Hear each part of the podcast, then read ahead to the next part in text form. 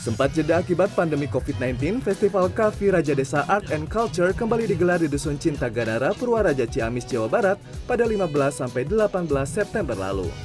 Sejumlah pertunjukan seni budaya lokal pun menyita perhatian pengunjung. Festival yang digelar di area perkebunan kopi ini mengenalkan jenis kopi robusta dari Raja Desa yang terkenal dengan rasa dan keharumannya.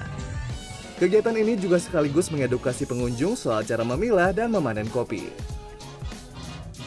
Selain itu, sejumlah stan unjuk gigi menyajikan kopi siap teguk secara gratis.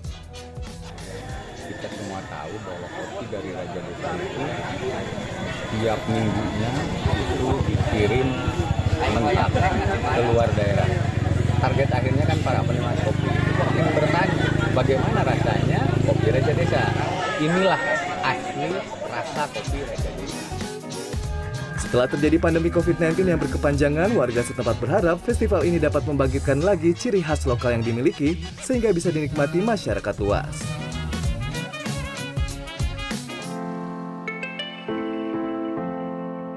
Selain itu di Jawa Tengah, tepatnya Wonosobo dikenal sebagai salah satu wilayah penghasil kopi dengan kualitas unggulan.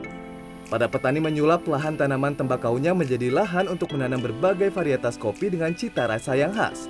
Di dataran tinggi lereng Gunung Sumbing inilah sekitar 80 ribu batang pohon kopi ditanam sejak 10 tahun terakhir.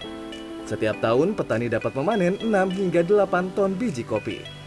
Tak hanya menanam, kelompok petani ini juga melakukan proses pasca panen kopi mulai penjemuran, penyangraian, hingga pengemasan kopi. Hasil olahan kopi itu memenuhi pundi-pundi rupiah kelompok petani kopi ini.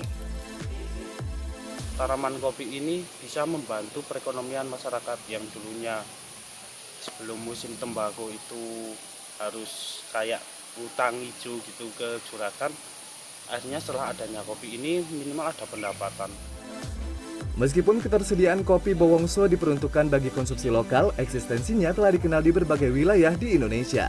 Bahkan kopi Bowongso telah dipasarkan hingga ke Jepang dan Australia. Tim Liputan CNN Indonesia